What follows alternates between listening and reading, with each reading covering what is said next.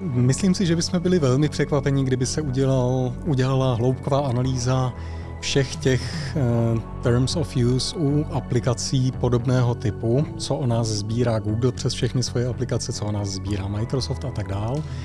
Takže asi bychom z toho nadšení nebyli. V případě TikToku jsou každopádně ta data určitě přehnaná vzhledem k tomu, co ta platforma má dělat, takže chápu rozhorčení mnohých, mnohých uživatelů. Na druhou stranu, pokud to mají v Terms of Service, zjedně se to nesnaží skrývat. To, že ji nikdo z nás nečte, nelžeme si, je věc druhá. Směrem k tomu, jestli jsou tedy aplikace potenciálním rizikem pro soukromí, jednoznačně ano. Jsou-li bezpečnostním rizikem, je otázka trošičku jiná.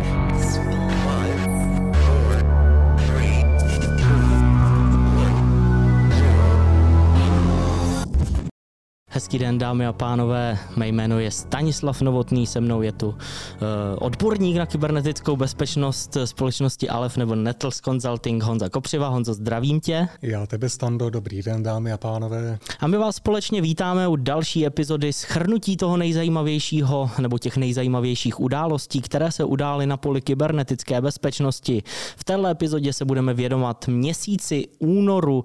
No a ještě než začneme, tak eh, pro vás máme takovou Eh, příjemnou soutěž zpestření toho našeho pořadu, eh, protože pro vás máme, nebo pořídili jsme takovýto box. Eh, jedná se o Raspberry Pi PI4 Argon One V2 Start T-Box. Co, tentle, co tento box obsahuje? Obsahuje samozřejmě Raspberry Pi 8 gigový, Argon One V2 case, oficiální USB-C zdroj, HDMI kabel a Noobs a Raspberry microSD karta 32 2 gigabajtová. No a teď eh, samozřejmě vás asi bude zajímat, jak se do soutěže o tuto cenu eh, zapojit. Stačí eh, odpovědět samozřejmě na soutěžní otázku, nedávám vám to zadarmo. a ta soutěžní otázka, nebo tu soutěžní otázku vám sdělí Honza. Teď nebo v závěru? Můžeš klidně teď. Dobrá. Tak dámy a pánové, pokud máte zájem zúčastnit se soutěže o tenhle ten Raspberry Pi kousek, který je unikátní tím, že v současnosti jich v České republice na trhu mnoho není, Konec konců nám trvalo asi půl roku, než jsme ho sem dostali. Tak pokud byste se chtěli zúčastnit soutěže o tenhle ten boxík, je potřeba poslat standovi odpověď na následující otázku jak se jmenoval první malware pocházející z Čech nebo Slovenska, který do jisté míry položil základy dnešnímu ransomwareu. Čili pokud víte, jak se jmenoval jeden z těch předchůdců ransomwareu, který pocházel z Čech nebo Slovenska, dejte vědět standovi, získáte možnost vyhrát tenhle ten boxík s Raspberry Pi 4. Tak a určitě je dobré zmínit eh, na jaký e-mail. Můj e-mail tedy stanislav.novotny zavináč alev.com stanislav.novotny zavináč alev.com do předmětu eh, napište soutěž a já s, s Honzou v té následující epizodě, tedy za měsíc, eh, vybereme z těch správných odpovědí jednoho šťastného výherce, kterému tento box zašleme. Tak hodně štěstí a doufám, že že eh, v budoucnu pro vás budeme moci připravit více takových soutěží, protože už na vás, na nás eh, kouká více jak 350 posluchačů, což nás samozřejmě těší. Tak my se rovnou asi vrhneme eh, do toho, co se stalo v únoru. A začneme eh, událostí, která už se tak přelila z ledna. My jsme ji totiž v minulé epizodě zmínili nebo nakousli, že se o ní budeme bavit, ale nakonec jsme se k tomu nedostali. A tak se na ní podíváme blíže dneska. Útočníci se totiž, eh, jak už jsem zmiňoval, možná v lednu, ale dále i v únoru začali aktivně zaměřovat na servery VM, VMware ESXi a snažili se zneužít, nebo stále snaží eh, se zneužít dva roky starou zranitelnost. Eh, k tomuhle účelu vytvořili nový ransomware, který byl pojmenovaný ESXi ARX a aktivně hledali servery VMware ESXi, které nejsou opraveny proti zmíněné dva roky staré Remote Code Execution zranitelnosti. Pro tuhle zranitelnost existuje záplata a to už od 21. února roku 2021 a je sledovaná jako CVE 2021 21974. Jedná se tedy o heap overflow ve službě OpenSL. Na Bleeping Computer se následně otevřelo téma, které bylo zaměřené na pomoc s obnovením těch eh, napadených serverů. Eh, po tom útoku také CISA nebo CISA následně vydala recovery script, který byl asi už týden poté možný obejít, či vlastně vyšla nová modifikovaná verze ransomwareu SXE která ten skript úspěšně znefunkčnila. Infikováno tak po celém světě je asi přes 4000 virtuálních ESXi serverů. Na tebe mám, Honzo, otázku. Víš, kdo za tímhle útokem stojí? Nemám nejmenší tušení. Tady je krásná ukázka jednoho z těch principiálních problémů, který dneska v bezpečnosti máme.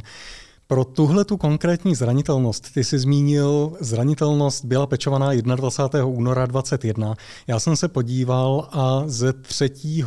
června jsem našel 3. června 2021, jsem našel exploit volně publikovaný. Jinými slovy, není to zranitelnost, která by byla nová, byl není nově publikovaný exploit, ale zdá se, že ten exploit už je s námi taky dlouhou dobu, jenom se teď někdo rozhodl, že mu stojí za to zkusit se podívat, kolik takových systémů, které jsou zranitelné, je vypublikovaných do internetu a ukázalo se, že poměrně nemalé množství. Takže netuším, kdo zatím stojí. Popravdě díky tomu, že CISA byla schopná pomoct aspoň těm původním obětem, tak se zdá, že ten, kdo zatím stojí, nebude nezbytně úplně technicky sofistikovaný. Na druhou stranu Podobné výroky vynášeli mnozí u některých typů ransomwareu historicky a ukázalo se, že za nimi stály národní státy, jmenovitě Severní Korea, takže těžko říct. Ale v tomhle případě tohle by nám minimálně identif- pardon, indikovalo, že se opravdu nejedná o nějakého aktéra, který by byl technicky na špičce. Mně napadá otázka, eh, jak je možné, že je tolik serverů nezáplatovaných po takové době? Extrémně dobrá otázka a popravdě, kdyby jsme byli s tímhle schopní něco dělat, tak jsme vyřešili, troufnu si říct, 90% problémů, které dneska ve světě kyberbezpečnosti máme. Protože ten nedostatečně zabezpečený perimetr je jeden ze dvou základních vektorů, kterými se útočníci dostávají do organizací. Proč jsou tam tyhle ty systémy nezáplatované, když by vůbec neměly být vidět do internetu a když už jsou vidět do internetu záplatované, by měly být? Troufnu si říct, že protože buď patří organizacím, které bezpečnost vůbec neřeší, v takovém případě těžko si zoufat, je to ve finále jenom jejich škoda, že se na to nepodívali dřív, nebo varianta dvě patří organizacím, které záplatovat opomněli, třeba zapomněli, že takovýhle systém vůbec provozují a nedostatečně si řídí perimetr.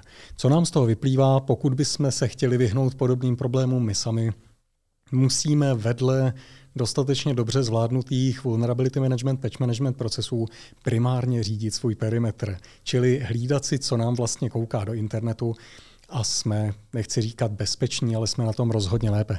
Proč je těch systémů tolik? Jediné, co k tomu můžu říct, je, že dlouhodobě jsou s námi pořád ještě systémy vypublikované do internetu, které jsou zranitelné vůči Bluekeepu a podobným hrůzám. A konec konců mohli bychom jít ještě dál do historie, našli bychom určitě systémy zranitelné staršími zranitelnostmi, které jsou vysoce kritické. Takže je to asi něco, co v internetu je a bude navždycky tyhle ty zranitelné systémy, pokud je nějaký podobný malware nevymaže z povrchu zemského v uvozovkách. Mě napadá říct, takže pačujte vaše servery, ale většinou předpokládám, že ta audience, co na nás kouká, nebo vy diváci, už uh, takový problém nebo takový problém by u vás asi nemohl nastat. Já pevně doufám. Konec konců, pokud by nastal, tak už nastal, protože tady, troufnu si říct, 99% všech těch zranitelných systémů bylo reálně kompromitovaných v uplynulých měsících. Jak se tomuhle vyhnout do budoucna z pohledu globálního, asi není jednoznačný recept. Já si myslím, a tady si dovolím trošičku teoretizovat, že časem dospějeme jako globální společnost k tomu, že budeme povinně řídit bezpečnost toho, co je vypublikované do internetu, protože jinak nám ten internet v úvozovkách schoří pod nohama za pár let, ale možná jsem přehnaný optimista, těžko říct. Jiná útočná technika, to konkrétně smishing, dělala problémy společnostem jako třeba Activision nebo také Redditu. Populární forum, forum Reddit bylo v únoru totiž cílem tohoto úspěšného phishingového útoku, konkrétně 5. února. Ten útok spočíval v použití věrohodně znějících výzev, které přesměrovávaly zaměstnance na falešnou webovou stránku, která se vydávala a vypadala jako intranetový portál Redditu. Cíl těch útočníků bylo získat přihlašovací údaje a dvoufaktorové ověřovací tokeny. Přihlašovací údaje jednoho zaměstnance nakonec tedy byly úspěšně podvrženy, což útočníkům umožnilo přístup do interních systémů Redditu, kde měli přístup k interním dokumentům, zdrojovému kódu a dalším nespecifikovaným podnikovým systémům. Problémy podobného rázu eh, možná s trošku vážnějším dopadem řešil také Activision. Eh, ten eh, samotný incident ale stal už minulý rok. V únoru na něj pouze upozornili výzkumníci z VX Underground. Ti odhalili únik dat v důsledku phishingového útoku zneužívající právě SMS. Útočníci údajně díky úspěšnému provedení tohoto typu útoku získali přístup ke kalendáři vydávání her a firmnímu prostředí Slack a ukradli citlivé dokumenty a obsah, který měl být údajně vydán v listopadu tohoto roku. Společnost Activision na tento incident údajně přišla, ale eh, takže to ne, pro ní nebyla žádná úplně nová informace, ale dosud ho tedy nezveřejnila. Eh, Activision následně tenhle incident potvrdil a odhalil, že útočníci se pokusili ošálit eh, právě prostřednictvím phishingové kampaně založené na SMS hned několik jejich zaměstnanců zaměstnanců.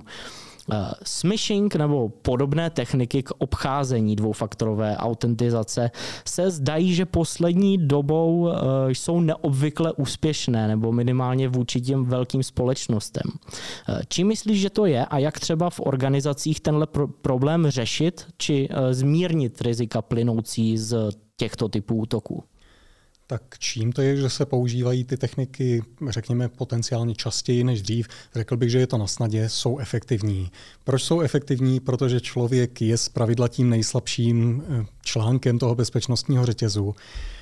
A s tím se váže i odpověď na tu tvou druhou otázku, čili co s tím dělat. Nemyslím si, že tady máme víc možností, než používat v maximální možné míře ty technické mechanismy, které jsou dostupné, ale ty jsou spíš zálohou nebo filtrem toho nejzjevnějšího, co na nás může cílit. Ale jediný skutečně efektivní bezpečnostní mechanismus, který zajistí, že ty útoky nedojdou zdárnému cíli, je edukace uživatelů. Protože zrovna v případě smishingu, na rozdíl od e-mailů, nemůžeme úplně jednoduše dělat filtraci těch zpráv, které lidé dostávají na svá zařízení. Ani přidávat banery do zpráv, tohle přišlo od potenciálně nedůvěryhodného uživatele mimo vaší organizaci. Principiálně to nejde, nebo si aspoň neumím představit, jak by se to dalo dělat. Takže edukace asi jediná možnost, která tady je. Nad rámec toho si dovolím zmínit ještě jednu věc k tomu, co si zmínil, Activision o tomhle incidentu věděl, ale já si myslím, že tady je hezká ukázka toho, jak organizace nezvládla reakci na bezpečnostní incident, tím nemyslím technicky. Nezvěřejnili nám dost informací, aby jsme věděli, co technicky udělali, neudělali, ale mediálně. Z principu dneska v momentě, kdy organizaci, zvlášť tak slovutné organizaci jako Activision, útočníci ukradnou větší množství dat, je jasné, že se ta data dříve či později někde objeví k prodeji nebo volně k dispozici. Takže se někdo bude ptát, kde se ta data vzala a ten incident vyjde najevo nedává smysl nejít tomu naproti a neříct, tohle jsme detekovali, takhle jsme to vyřešili, poplácat se proaktivně po zádech a říct, no sice si něco odnesl, ale nebyl to takový problém. Dneska se celá komunita obrátí k Activisionu a řekne, kluci vám se, a děvčata, vám se to teda opravdu nepovedlo a je to pro ně spíš špatné PR, zatímco mohli potenciálně něco aspoň mediálně získat z toho, že dobře zvládli incident. Jaká je dle tebe taková eh, ideální doba na to, aby společnost eh, informovala veřejnost o tom, že se stal nějaký incident? Řekl bych, že tady nebude existovat jedno dobré pravidlo, bude záležet na typu incidentu a datech, která byla zcizená. V tomhle případě nešlo o osobní data, nebo zdá se, že nešlo. Šlo o nějaká jejich obchodní data týkající se projektů a zdrojové kódy a nějaký kalendář. Čili v tomhle případě troufnu si říct, určitě to nemuselo být druhý den, určitě to nemuselo být za týden, ale čekal bych, že do 14 dnů, maximálně do měsíce někdo předstoupí a řekne, už jsme to celé vyšetřili, Tady vám představujeme, k čemu došlo a jsme šikovní, povedlo se nám ty útočníky chytit dostatečně včas, že neutekli s ničím horším, třeba se zákaznickými daty. A najednou to zní pozitivně. To samozřejmě. No a dvoufaktorové autentizace eh, pomocí SMS se týká i ta další zpráva. Twitter totiž v únoru oznámil, že už nebude podporovat dvoufaktorové ověřování pomocí SMS, eh, pokud tedy uživatel nebude předplatitelem služby Twitter Blue. Eh, v příspěvku na blogu společnosti Twitter společnost Twitter uvedla, že uživatelé, kteří nepoužívají službu Twitter Blue a používají dvoufaktorové ověřování pomocí SMS, musí do 20. března přejít na jinou metodu. Eh, zajímavá je také ve spojitosti s touhle informací zpráva o zabezpečení Twitter účtů, která zahrnuje údaje za období od července do prosince roku 2021, eh, která uvádí, že dvoufaktorové ověřování používá pouze 2,6% uživatelů Twitteru. Z těch uživatelů pak 75 eh, ověřování přes SMS, 28,9% používá autentizační aplikace a půl procenta používá hardwareový bezpečnostní klíč. Elon Musk k tomuto uvedl, že, se, že k této změně Twitter přistupuje také proto, že protože na falešných SMS zprávách z dvoufaktorové autentizace přicházejí ročně o 60 milionů dolarů a Elon Musk později také tuto změnu podpořil prohlášením, že autentizační aplikace jsou mnohem bezpečnější než ověřování přes SMS. Eh, jsou podle tebe, nebo souhlasí s Elonem Muskem, že autentizační aplikace jsou bezpečnější variantou pro dvoufaktorové ověřování přes SMS? A pokud ano, tak proč? Obecně určitě ano, protože směrem k SMS-kám existuje větší počet řekněme, vektorů nebo postupů, jak tu dvoufaktorovou autentizaci v takovém případě obejít. Není to triviální, rozhodně to není něco, co udělá nesofistikovaný útočník, ale teoreticky to jde o něco snadněji než v případě té autentizační aplikace. Takže to je jednoznačně důvod pro to, proč preferovat autentizační aplikaci před SMS-kou. Na druhou stranu, co bych k tomuhle tomu rád zmínil, Autentizační aplikace, Google Authenticator a podobně jsou rozhodně dobrou cestou, ale pozor na to, ať používáme legitimní autentizační aplikaci. V posledních, troufnu si říct, dvou, tří, třech letech se objevily zvlášť v rámci, v rámci obchodů s aplikacemi s pro mobilní zařízení velké počty falešných dvoufaktorových ověřovacích aplikací. A samozřejmě v momentě, kdy si dvoufaktor zavedeme přes takovouhle aplikaci, v tu chvíli potenciální útočník má ta naše data volně k dispozici a útočí se podstatně s nás. Čili jenom na tohle bych doporučil dát pozor. A konec konců, dámy a pánové, nep na nás koukají hlavně bezpečáci. Pokud vzděláváte v rámci svých organizací uživatele, tohle bych taky doporučil akcentovat. Pozor na falešné dvoufaktorové autentizační aplikace pro mobilní zařízení. Které aplikace by si tedy doporučil používat? Já si myslím, že tady to není o tom, co bych doporučil, spíš co je podporováno nejšířeji. Pokud například váš eh, password vault, nějaký mechanismus, který používáte jako password manager, neumí fungovat jako autentizační aplikace, že by vám ty kódy generoval na základě QR kódu, tak většinou bývá podporovaný Google Authenticator, který bych řekl, že je takovým relativně dobrým standardem a s ním se pracuje docela dobře i na úrovni méně znalých uživatelů. My se přesuneme k další technice, díky které lze eh, jakákoliv entita získat data lidí bez jejich vědomí a to legálně. Zmíníme totiž eh, TikTok, eh, která, který Evropská komise v únoru zakázala, tedy alespoň svým zaměstnancům na firmních zařízeních. Stalo se tak údajně kvůli obavám o ochranu jejich osobních údajů a kybernetickou bezpečnost. Zákaz se tak vztahuje na zařízení s nainstalovanými firmními aplikacemi a musí být proveden do 15. března, eh, tedy to odstranění toho TikToku. Nedodržení zákazu bude mít za následek ztrátu všech firmních aplikací, jako je například e-mail nebo Skype for Business. Eh, společnost TikTok, kterou vlastní čínská společnost ByteDance, čelí obvinění ze sběru dat uživatelů a jejich předávání čínské vládě, eh, což ona sama popírá permanentně. Je dobré dodat, že třeba američané, americká vláda konkrétně již aplikaci zakázala na všech zařízeních vydaných federální vládou. No a další aktualita, která je teď čerstvá, které jsem si všiml, než jsme eh, začali natáčet dneska je 8.3., eh, tak pár hodin zpátky vydal NUKIP oficiální varování před používáním aplikace TikTok. To znamená, že NUKIP se připojuje k varování ohledně té aplikace. Tam je problém sběr těch dat. Já bych nám, nebo vám všem, nám pustil video z podcastu s Joe Roganem, kde on vlastně vysvětluje, jaké data uvádí TikTok v Terms of Service eh, a následně bychom se eh, o tom eh, nějak pobavili. Vy, co posloucháte audioplatformy a nezvládáte angličtinu, tak si když tak přepněte na YouTube verzi, tam tu, to video uvidíte s českými titulky. The Joe Rogan Experience. Oh my God, I read TikTok's terms of service. Uh-huh. I went down a TikTok rabbit hole yesterday. Yeah, it's good. I stayed home, smoked a little weed, and I started reading up on TikTok. Yeah. Oh my God. I'm going to read you this because this is so crazy. Is it good or bad? Bad. It's so what are you saying? It's a bad place to be? Listen to this. This is uh, from TikTok's privacy policy. All right. It said, uh, We collect certain information about the device you use to access the platform, mm-hmm. such as your IP address, um, user region. Uh, this is this is really crazy.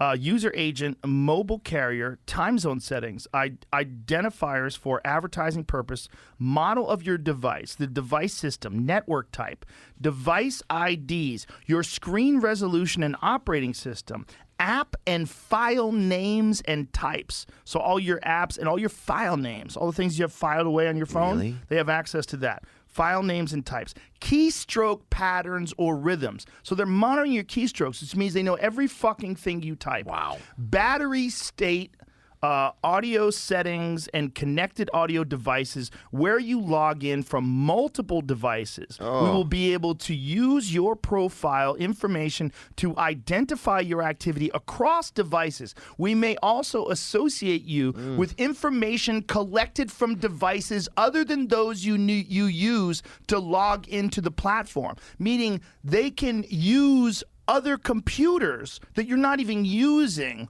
to log into TikTok, they can suck the data off that. That's what you're agreeing to when you download and start using TikTok.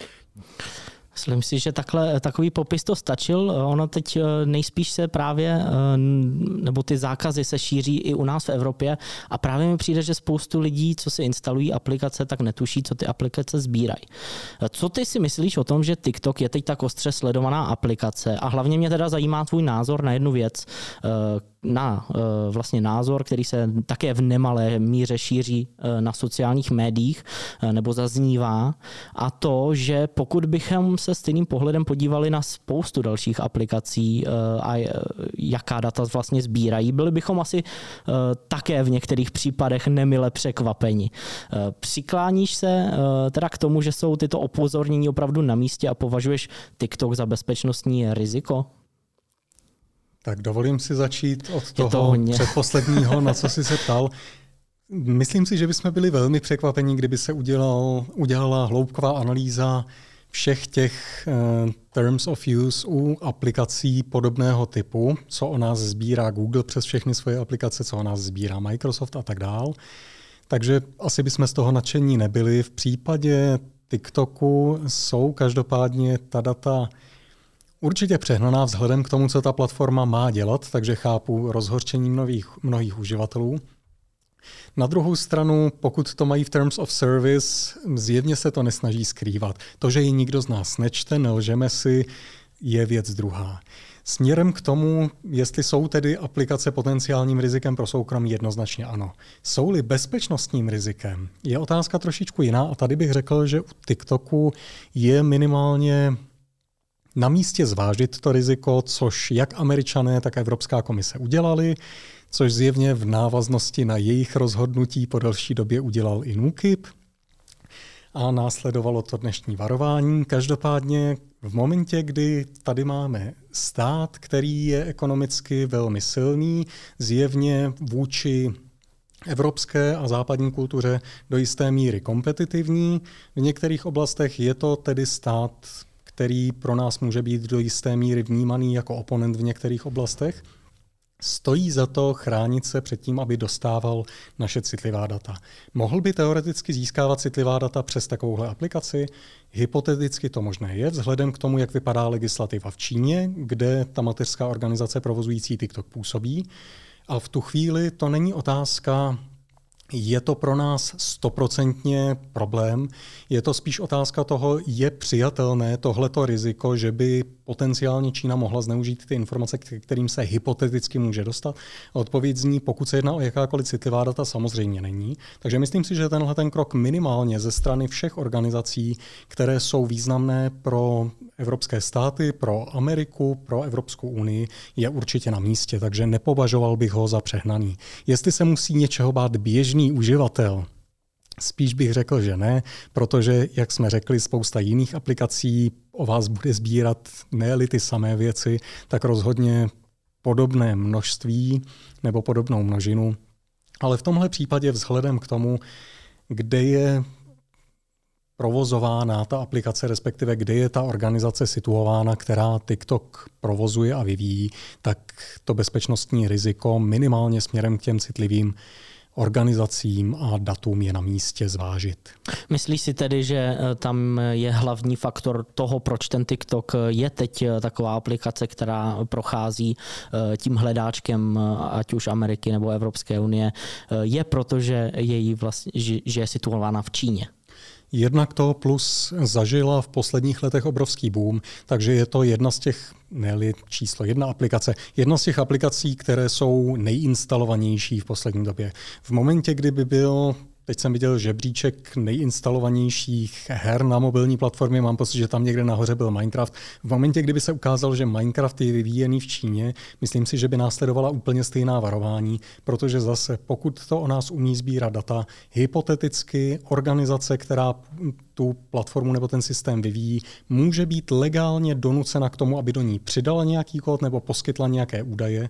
Není o čem se bavit ve chvíli, kdy ten stát který eh, je tímhletím způsobem eh, řekněme, zapojitelný do celé té situace vůči nám nemusí mít nezbytně přátelské úmysly. Snad to dávalo smysl. Mm. Myslíš si, že eh, organizace třeba v České republice konkrétně na základě třeba toho varování dnešního NUKIBu budou, začnou doporučovat nebo budou zavádět politiky, kdy ten TikTok na firmních zařízeních začnou zakazovat? Moc bych se divil, protože když budeme otevření, nejenom američané, nejenom vybrané evropské státy, ale konec konců i NUKIP sám varovali před některými typy čínských technologií, respektive před vybranými výrobci. A přesto ti výrobci stále participují na budování 5G sítí a další infrastruktury okolo nich. Takže pokud jsme nebyli schopní se v rámci České republiky dostat do stavu, kdy omezíme tyhle kritické technologie, respektive ten potenciální čínský vliv v nich, myslím si, že to, jestli máš ty jako jednotlivý zaměstnanec nainstalovaný TikTok, pro nás opravdu už to národní riziko nebude. Ty 5G sítě by být mohly, ale to teď nechme stranou. Je to tak. Pojďme se posunout dál. Lidé totiž nepřicházejí pouze o data, ale taky v nemalé míře o své peníze. Konkrétně jsme se v minulém měsíci od FTC dozvěděli, že američané přišli kvůli podvodům za rok 2022 o 8,8 miliard dolarů, což představuje 30% zvýšení oproti roku 2021. FTC uvedlo, že přijalo hlášení ohledně podvodů od více než 2,4 milionů Američanů. Nejhorší eh, kategorii, co se týče škod, byly investiční podvody, kde oběti, které nahlásily eh, tyto podvody, přišly dohromady o 3,8 miliard dolarů eh, z těchto celkových nahlášených ztrát. Téměř 70 tisíc obětí také ztratilo přibližně 1,3 miliardy dolarů kvůli různým romantickým podvodům. FTC ale počítá pouze s nahlášenými ztrátami od obětí a je tedy pravděpodobné, že existuje spousta dalších obětí, eh, které tyto podvody ani nenahlásily. Eh, zároveň se jedná pouze o statistiky eh, samozřejmě z USA a o celkových škodách po podvodech celosvětově, tak můžeme pouze polemizovat. Je to náhled do toho, jak rozšířený a vlastně možná i lukrativní je pro útočníky biznis postavený právě na ošálení téhle běžné populace. Já si myslím, že určitě ano. Konec konců, jak jsme řekli, jsou dva hlavní vektory, kterými útočníci dosahují svého cíle. Buď technická kompromitace, nebo půjdu přes ten lidský faktor, který z pravidla bývá slabší. Hezkou ukázkou toho, že tenhle ten trend je viditelný nejenom mezi útočníky, kteří cílí na běžné lidi, ale i na organizace, je skutečnost, že někteří historicky ransomwareoví aktéři přešli od distribuce ransomwareu k BEC skémům, k phishingu. Zjistili, že sofistikovaným phishingem můžou s podstatně menší snahou vydělat víc, takže cílit na ten lidský faktor se jim jednoznačně vyplatí. Tady k tomu, jestli si můžu dovolit doporučení primárně směrem k vám, dámy a pánové, kdybyste potřebovali edukační mechanismus k tomu, jak běžní útočníci, pardon, jak útočníci cílí na běžné lidi, doporučil bych vaší pozornosti týdeník policie. Je to oficiální multimediální systém nebo platforma, na které policie České republiky publikuje informace o vybraných případech. Není týden, aby tam nebyly dva, tři, čtyři případy, jak nějaký nebožák zkoušel něco prodat na bazaru a přišel o životní úspory, nebo jak někdo skočil na um, lep tamhle údajnému doktorovi z Afriky.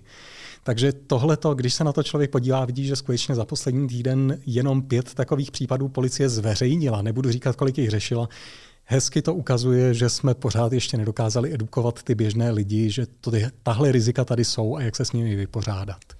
Je to tak a já jsem to zmiňoval i v tom klasickém pondělním security castu, kdy jsme vlastně zmiňovali, že uh, ti útočníci šíří hodně na důchodce, takže pokud se třeba někdy v dohledné době uvidíte s babičkou nebo dědečkem, můžete uh, toto téma zmínit, pokud na to přijde vhodná chvíle. Uh, bohužel se teď musíme i víc jak po roce zastavit u invaze na Ukrajině. Prominentní zprávy, které se týkaly téhle války, která právě překročila rok svého trvání, zahrnovaly vyvolali v únoru třeba falešná hlášení náletu, DDoS útoky při projevu Vladimíra Putina nebo skupinu Ember Bear. Co, tě, co se týče těch falešných hlášení náletů, tak v rámci toho eh, miliony ruských občanů v několika městech obdrželi eh, jeden den v únoru ráno falešné rozhlasové upozornění, které varovalo před raketovými údery a nálety. Eh, Ruské ministerstvo pro mimořádné situace následně potvrdilo, že tato várování proběhla, ale byla falešná a připsalo incident eh, hackerům, kteří se zaměřili na komerční rozhlasové stanice. Eh, k odpovědnosti za tenhle útok se na sociálních sítích následně přihlásil kolektiv Anonymous. Eh, zmíněný DDoS útok byl, nebo zmíněným DDoS útokem byl narušený projev Vladimíra Putina k ruskému národu na stránkách státních médií. K tomuto útoku se přihlásili naopak ukrajinští útočníci. Ruš, ruští státní aktéři, také známí jako UAC 00 56 Emberber nebo Lorec 53 také prolomili několik ukrajinských vládních webových stránek pomocí backdooru, který tam údajně byl nastražen už od prosince roku 2021. Eh, tyto útoky zase odhalil ukrajinský CERT poté, co byl na jedné z webových stránek nalezen webshell. Jak vidíme, tak eh, po více jak roce pokračují, ať už třeba ty sofistikovanější útoky s potenciálně velkými následky, ale také ty klasické DDoS útoky a samozřejmě dezinformační válka. Eh, zaznamenali jsme, když se podíváš retrospektivně třeba i klidně celý ten rok dozadu, nějaký útok, eh, který měl opravdu vážné následky, ať už je to pro jednu nebo pro druhou stranu?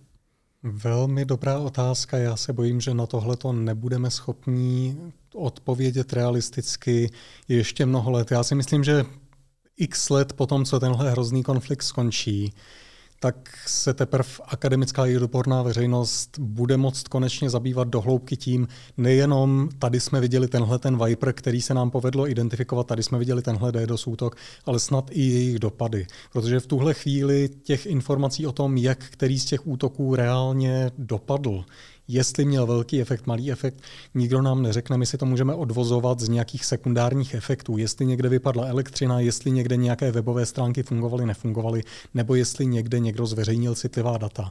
Ale jaký byl ten reálný dopad, myslím si, že se dozvíme, jestli tak opravdu až za pár let, pak bude asi správná chvíle na toto zhodnotit, ale teď netroufnu si hádat.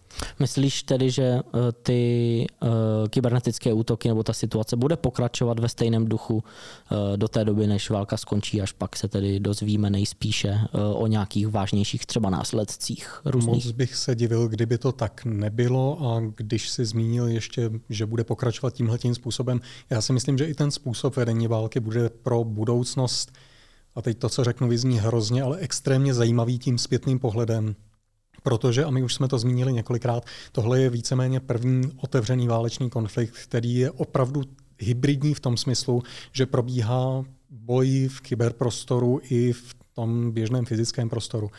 Nic v téhle té šíři jsme tu zatím dřív neměli, takže už jenom podívat se na ty destrukční útoky na data bude nesmírně zajímavé. ESET nedávno publikoval analýzu, kde v podstatě udělali sekvenci všech těch Viperů, které byly na Ukrajině použity. Je to nesmírně zajímavá analýza, ale ty dopady a na co ty Vipery cílily, v tuhle chvíli, jak říkám, neznáme, takže potom ty analýzy budou zajímavé a spíš si myslím, že to bude předzvěst pro případné budoucí válečné konflikty. Doufejme, že k ničemu takovému zase dlouho nedojde. Zmínil jsem i DDoS útoky, který většinou, které většinou tak strašný dopad nemají. Každopádně v dnešní situaci na poli kybernetické bezpečnosti už jsou to takovým, uh, už jsou takovým běžným děním. Zmínku si ale z minulého měsíce rozhodně zaslouží ten největší. V únoru totiž Cloudflare oznámil, že zmařil rekordní DDoS útok, který dosáhl rychlosti přes 71 milionů požadavků za sekundu. Jedná se tak o dosud největší zaznamenaný útok HTTP DDoS útok, který je o více než 35% vyšší než ten předchozí eh, DDoS útok, který měl eh, hodnotu nebo rychlost 46 milionů RPS. Eh, ten Google Cloud řešil v červnu minulého roku. Tenhle útok s těmi 71 miliony požadavky za sekundu byl zaměřen na webové stránky zabezpečené platformou Cloudflare a pocházel z botnetu, který zahrnoval více jak 30 30 tisíc IP adres, které patřily mnoha poskytovatelům cloudových služeb.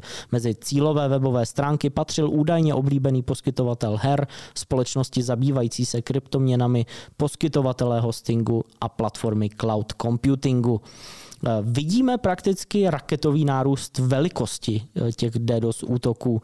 Je to tím, že jsou útočníci schopni zmocnit se čím dál tím silnějších zařízení, přidat je do svého botnetu a pak zákonitě vznikají třeba menší botnety s relativně málo zařízeními, ale mají eh, potenciál vytvořit tak velký DDoS útok. Do jisté míry. Ty jsi zmínil rostou raketově. Mm, nedávno, může to být rok zpátky, publikovala Nokia poměrně zajímavou studii, v které trasovali dlouhodobě maximální útoky, které viděli a vypadalo to, že ten růst je spíš lineární. Každopádně rostou bez sporu.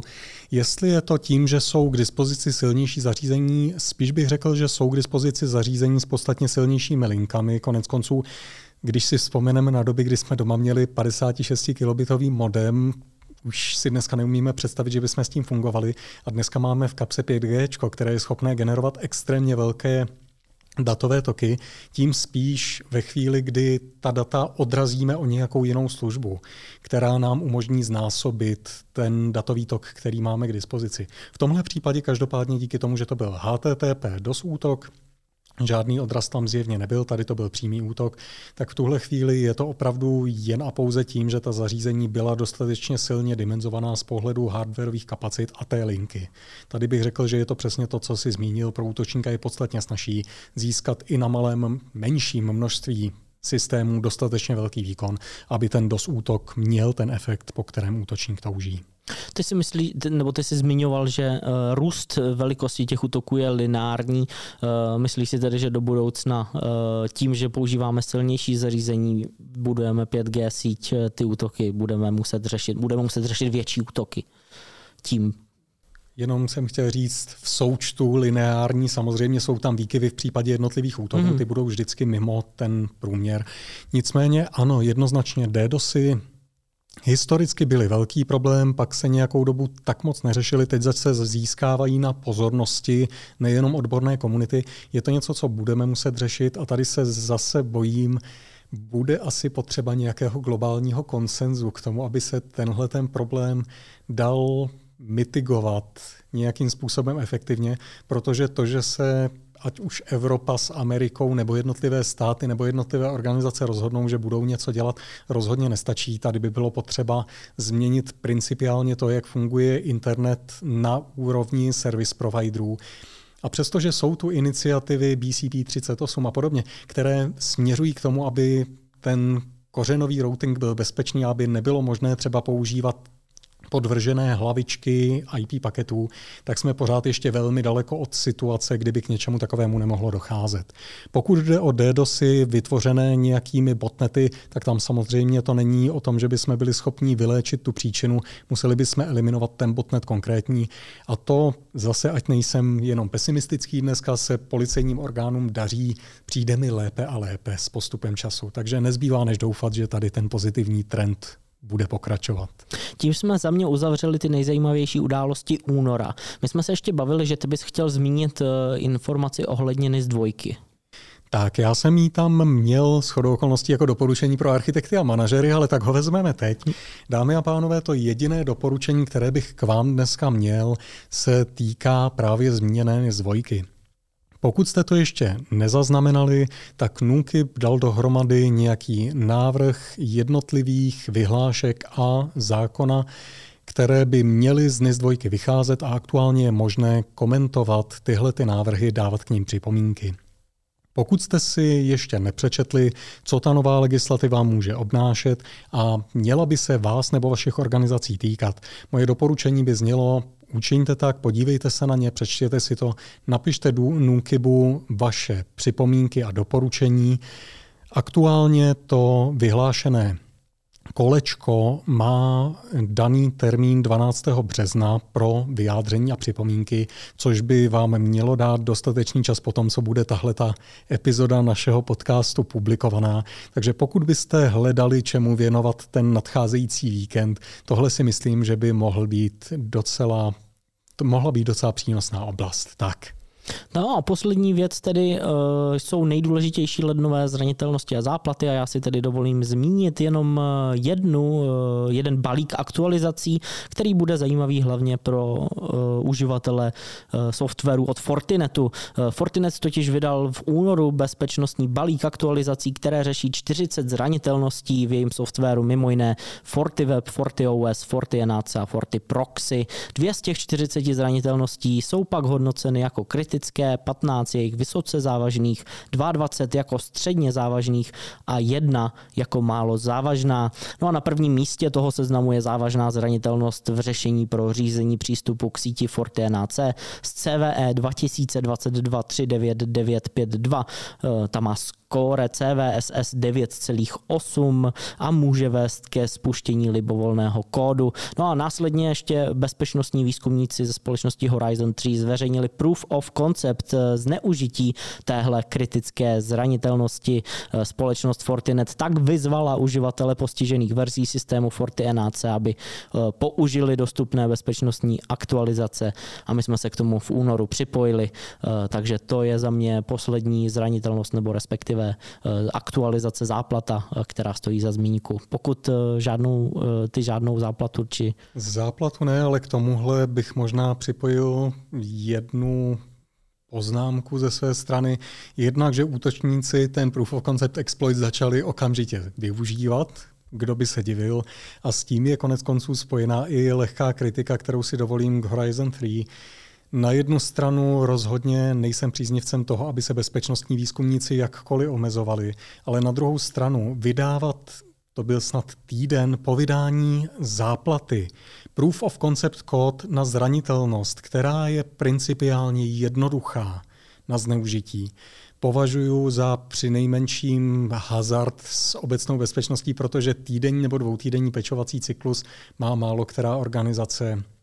Takže Nemyslím si, že by neměli publikovat ty proof of concept kódy, které publikovali, rozhodně ne, ale dělat to takhle rychle po publikaci záplaty mi přijde při nejmenším nevhodné. Tak. No a myslím, že tím eh, bychom se s vámi asi rozloučili. Ještě tedy zopakuji, nezapomeňte soutěž o Raspberry Pi Box na stanislav.novotný.com. Eh, odpověste na otázku, která zazněla eh, na začátku podcastu. Já děkuji tobě, Honzo, že jsi si se mnou zase přišel popovídat o kybernetické bezpečnosti tenhle měsíc. Já děkuji tobě za pozvání, tak jako vždycky Stando a vám dámy a pánové přejeme oba krásný zbytek týdne. Mějte se moc hezky a někdy brzy naviděnou, naslyšenou. Naslyšenou. thank you